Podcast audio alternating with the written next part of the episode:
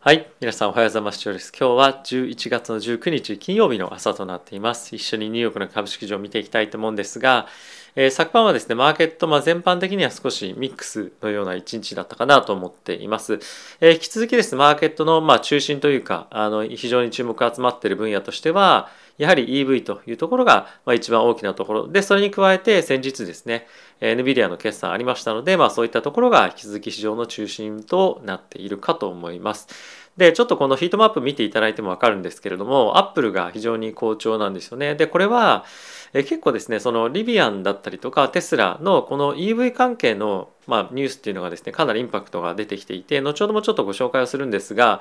アップルのですね、今後の EV に関しての、まあ、計画というか、今いろいろと噂が出てきているので、えそういったところのバリエーションも進んでるんじゃないかなと、まあ、バリエーションというか評価ですね、が進んでるんじゃないかなと思ってます。やはりこのやっぱり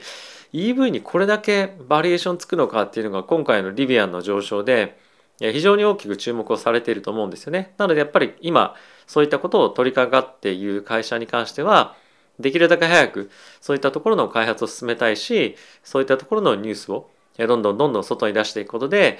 株価っていうのも上がっていくのでそのあたりのまあ何て言うんですか狙いっていうのもある程度いろんな各社持っていたりもするんじゃないかなと思うのでこの辺りは注目していきたいと思います。あとは Facebook 今日は下がってますけれども引き続きメタバース関連のニュースっていうのが出てきていて今日はちょっとニュースとしてはご紹介をしないんですがナイキがですねメタバースのまあロブロックスなんですけどもその世界の中にまあパートナーを組んで例えば靴をまデザインしたりとかあとお店を作ったりとかっていうような、まあ、何かしらの計画があるようなんていうのがさっきちらっとヘッドラインでも出てきていました。まだちょっとニュースでは探せてなかったので、えー、まああのページとしてはご紹介しないんですが一応そんなニュースもやはり出てきていて、まあ、EV えー、まあ半導体もそうですけどもそれに関連してやっぱりメタバースこの辺りのところの注目がかなり強いかなと思うので、えー、まあそれに引っ張られるもよし、えー、完全に無視するもよしまあいろいろ戦略あると思うんですが、まあ、今一応市場のえー、注目としてはそういったところにあるかなと思っています。はい。まずは一旦指数見ていきたいと思うんですが、えまずダウがですね、プラスの 0. あすみません、マイナスの0.17%、S&P がプラスの0.34%、ナスダックがプラスの0.45%、ラッセル2000がマイナスの0.61%となっていました。米国の10年債の金利なんですけれども、ほぼ変わらずで1.58、約1ベースポイントの下落というふうになっております。ドル円もですね、比較的安定をしていて、114.24というところで推移をしているような状況です。ここ最近結構ドル高というかドルが強くなってきていることもあって、マーケットへの少し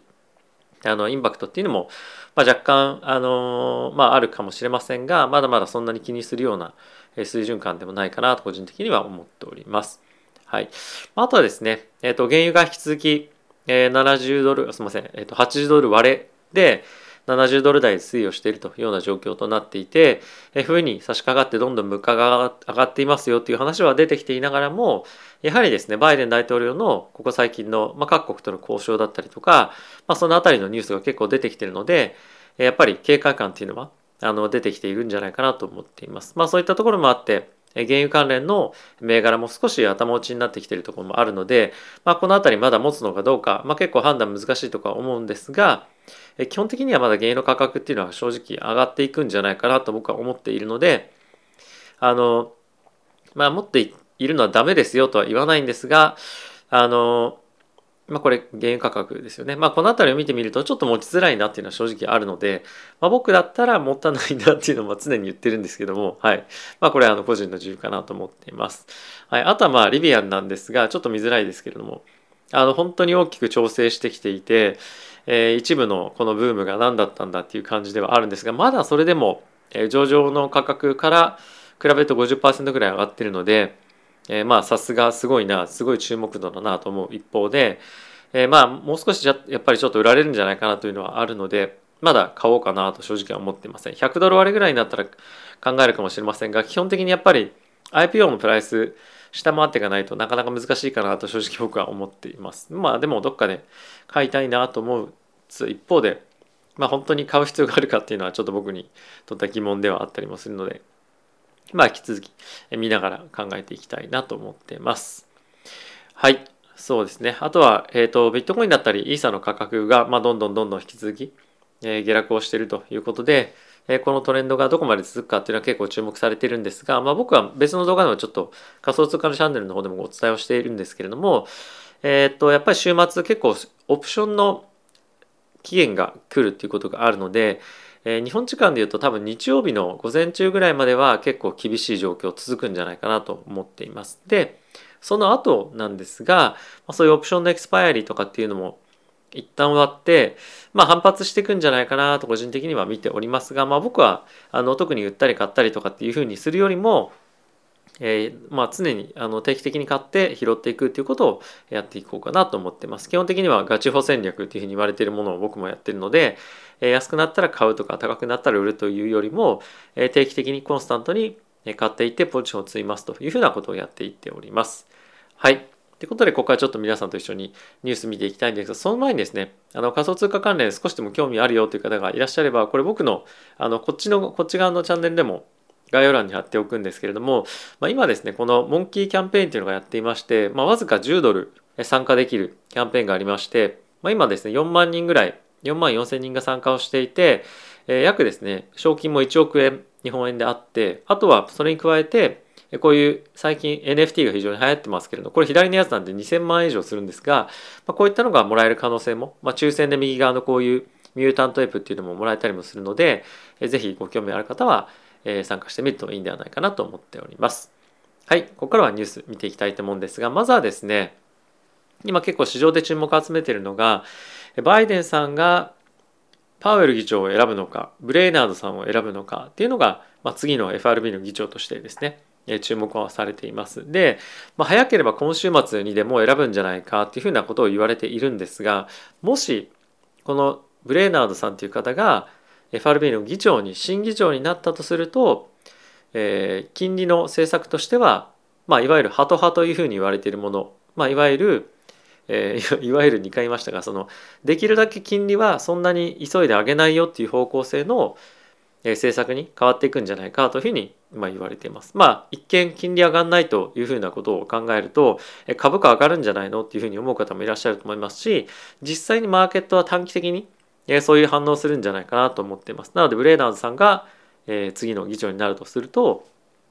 ポンと株価は短期的には上がると思うんですがじゃあこの物価上昇がもしですよもし、えー、継続して、えー、高止まり、まあ、していくようであればえこれって金利上げてないけど大丈夫みたいな感じにやっぱり結構なると思うんですよね。なのでマーケットへの、えーと来年とかっていうところのタイミングで振り返ってみた時にあのやっぱりブレーナードさん良くなかったよねと金利の政策非常に失敗してますねアメリカの経済停滞してますみたいなリスクも十分あると思います。なので今後の物価の見通しが高止まりしていくだったりとかさらに拡大していくその物価上昇していくっていう方向でマーケットが見た時にブレーナードさんがそこにいたとするとああちょっとブレーナードさんの政策だと難しいなみたいな感じになって、え、ちょっと経済が後退するリスクを、え、気にしだす人も出てくるかと思います。なので、まあ、この辺りはどっちがいいかっていうのは、まあ、正直分かりませんが、まあ、今やっぱりあのこのブレーナードさんとパウエル議長では政策が結構違うというのは一つ頭の中に入れておいた方がいいかなと思いますし、えー、まあその辺りはちょっとどうなるか分かりませんが結構マーケットにはインパクトあのすぐあると思うので注視していきたいと思います。で、そんな中なんですが、まあ、アメリカの方の、まあ、ニューヨークの連銀総裁からは、インフレはま広範囲で現在発生していますと。で、その動向については注視をしていますというふうな発言が出ていますが、まあ、この中に書いてあるものに関して、ま、非常に特別なものはないんですけれども、基本的にですね、インフレ率が高まっていることは間違いなくて、我々は注意深く考察することになるだろうというふうに言っていておよび短期および長あの長期のインフレ期待の高まりはポジティブだが当局は長期インフレ期待の大幅な高まりを望まないということで、まあ、この辺りはあの少しやっぱり我々も警戒しておかなきゃいけないですしマーケットだけではなくて企業の業績に非常に大きくインパクトあることだと思うのでちゃんと見ていきたいと思います。はい、あとはですねヨーロッパの方なんですけれどもドイツが、まあ、新しいま対策、コロナ対策っていうのを発表していました。で、ワクチンを受けてない医療従事者に関しては、まあ、仕事をしちゃダメですよっていうふうに、えー、まあ、決定というか、まあ、そういうふうに、したりとか、まあ、あとは、まあ、外に出てる人で、え、テストワクチンしてない人に関しては、まあ、一部の地域立ち入り禁止とか、まあ、あのそういった密室になるようなところには入ってはダメですよみたいなことを、まあ、より厳しくやっていくということが今アナウンスをされています。でヨーロッパこれ第4波来てますけれども、まあ、他の国で来ないとも限らないのでやはりまだまだ世界中でやっぱりワクチンの接種っていうのがまず進まない限りは、えー、当分このコロナの状況っていうのは続いていくんじゃないかなと思っています。結構日本にいるともうコロナ終わったかなみたいなのを若干感じたりはしますけれどもまあアメリカの方もそうですがイギリスの方もまあドイツもそうですがそうなってはもう一回ぶり返しそうなってはぶり返しみたいなことを繰り返していると思うので引き続きまだまだこの状況っていうのは続いていくんではないかなと思っております。はい、ここからウォール・ストリート・ジャーナルのニュース見ていきたいと思うんですけれども、えー、一つはですねあの引き続きではあるんですけれどもインスタグラムの子供に対しての影響っていうのを、まあ、これあの Facebook メタあのメタではなくて、えー、まあ州とか、まあ、そういう政府ベースがインベスティゲート調査を行うということがニュースとして出ていました。もう Facebook というかメタどれだけ嫌われてるんだという感じですけども、まあ、本当にこの辺りの調査がどんどん進むことによって、えー、まあそういったインスタグラムだったりとか、まあ、その SNS の価値っていうものの、まあ、価値というかイメージが本当にどんどんどんどん悪くなっていくのでこの辺りはいつまで続くのかでかつどうなったら終わるのかという正直よく分かんないので、まあ、この辺りは引き続き、まあ、見てはいきたいと思うんですがどのように投資家として対処するかっていうのは結構難しいですよね。使わないわけにもいかないという状況もあったりはすると思うので。はい。あとはですね、フォードだったり GM がですね、えチップビジネスに対して入っていきますよと。で、これは彼らが作るとかっていうよりも自分たちでデザインをするっていうのをやっていこうということらしいです。で、もちろんこれも単独でやるというよりも、例えばインテルとかと一緒にパートナーを組んで、フォードはやっていったりとかっていうのを今後していくということらしいです。で、その一方で、えー、彼らだけじゃなくて、まあ、アップルもそうですし、もうテスラもすでにこういった取り組みやってますけれども、やっぱりこのパートナーシップを組むっていうことへの、えー、厳しさもどんどん高まっていっていて、えー、あの NVIDIA とやりたいあの AMD, AMD とやりたいとかインテルとやりたいみたいな感じでもうどんどんどんどんいろんな会社がですねあの声かけてるんですよね。だそういった中でじゃあ全部の会社が全部の車会社会社がそういったことできるかっていうと、まあ、それももしかすると難しいんじゃないかっていうような見方も今あると。なのでこういったところへの、まあ、ある意味チップメーカーの争奪戦みたいのも今起こってるらしいですね。まあこういったところを見るとやはりテスラさすがだなともうすでにこういったところもどんどん先にやっていましたし、まあ、今回がそういったところもあって非常にえいい成績というか、まあ、あの売り上げも実際出せているので、まあ、この辺りは一歩も二歩も先に行ってるなという感じは受けますよね。はい、あとはえっ、とですねこちらはウォール・ストリート・ジャーナルはもうなかったかなすいません。はい、で、えー、ブルームバーグの方を見ていきたいと思うんですが、まあ、アリババが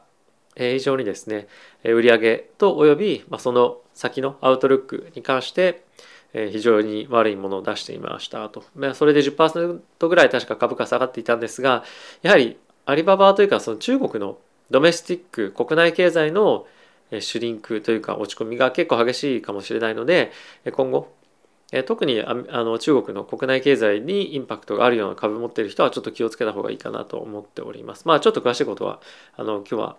踏み込んで話はしませんが、まあ、そんなところが今注目をされているのとあとさっきもちょっとお話をしたんですけれども、ま、アップルがですねやはりこの自動運転を伴ったえ車の開発 EV の開発をえしていきましょうということに現在なっているそうです。でこれまでは、えーとまあ、このステアリングの自動化だったりとかあと走ってるタイミングで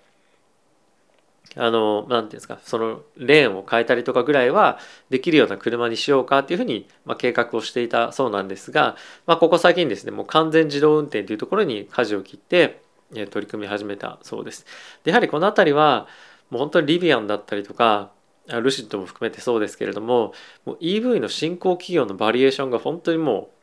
う、まあ、ある意味異常な状況になってきていて、そういったところを考えてみると、やはりそういった分野に踏み込まない、えー、競争しない選択肢ってもうないよねっていうところもあるのと同時にもう完全自動運転じゃない車ってそもそも5年後10年後売れるのかっていうようなところもやっぱあると思うんですよね。なのでやはり今からしっかりと開発をしていこうっていうのが、まあ、やはり意図として、まあ、2つポイントとしてはあるのかなと思っています。で今後やっぱりこの辺りのバリエーションに関しては、えー、テクノロジーとして市場として大きいから投資したいっていうのがまず一つあるのとあとはやっぱり COP26 でもありましたけれどもやはり全てのほぼ全ての国で、えー、まあ、国策として今後もやられていくというところの背景もあるので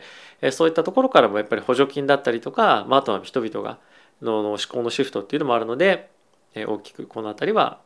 あの今後もアップルが力を入れていくであろうでかつニュースもどんどん出してくるであろう分野になっていくんじゃないかなと思っています。はい。あとですね、これちょっと面白い記事なのでご紹介をしたいんですが、えビットコインとですね、えっと、株のコリレーション、まあ、いわゆる相関ですね、がどんどんどんどん薄れてきてますよっていうのが発表されてました。で、これは株全体というよりも結構テック銘柄と、えー、ビットコインというのの相関がメインなんですけれども、まあ、今非常に高まっていたタイミングが終わってもう落ちてきましたよと。で、これってやっぱり仮想通貨にとって非常にいいことで、相関がものすごく高ければ株と一緒にビットコイン買う必要ないんですよね。一緒に上がって一緒に下がるんだったら株の分量を増やせばいいだけなんで、まあ、わざわざボラティティが高すぎるビットコイン買う必要ないんですけどもこのようにビットコインとの相関が低くなってくることによってよりビットコインを、え、投資する意味合いっていうのは結構出てきたりもするのでこの辺りはより仮想通貨に対してですね投資家が入ってきやすいセンチメントだったりとかムーブメントに今なってくるかと思うので、まあ、この辺りは仮想通貨にはいいあの世の中の流れなんではないかなと思っております。結構この相関のあの現象っていうのは僕もここ最近非常に感じていて、えこれは結構いいことだなと正直思っています。株が上がっている時には仮想通貨がそんなに動いてなかったりとか、今今非常に仮想通貨下がってますけれども、このタイミングで株価が非常に好調だったりもするので、資産の運用という観点からは結構安定してえいい状況にあるのかなと思っております。はい。ということで皆さん今日も動画ご視聴ありがとうございました。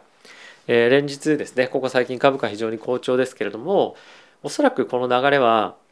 えー、しばらく続くかなと僕は思っております。まあ今年いっぱいっていうところもそうなんですけれども、来年についても、まあ決算も非常にいいというところもありますし、結構やっぱりテック銘柄への資金の流入があるなというのはあのなんとなく肌感覚としてではあるんですけれども、え、感じていてやはりこの分野だったり、まあ、EV、えー、半導体もそうですしあとは環境関連のビジネスですよね。どんどんどんどんあとはブロックチェーンかそこもそうですがどんどんどんどん資金が入っていってるっていうようなニュースが本当に、え、多くあのいろんなところでも見えますので、まあ、この辺りはそのバリュー株っていうところに資金がシフトっていうのも、まあ、別に悪くはないんですけども市場のタイミングとしてそれと同時にあとはその IPO の前のタイミングへの資金の流れっていうのが結構本当にニュースでも多く出てきてるのでこの辺りは来年以降に向けて非常にいいマーケットになるんじゃないかなと期待をしていきたいと思います。はい。ということで今日も動画ご視聴ありがとうございました。また次回の動画でお会いしましょう。さよなら。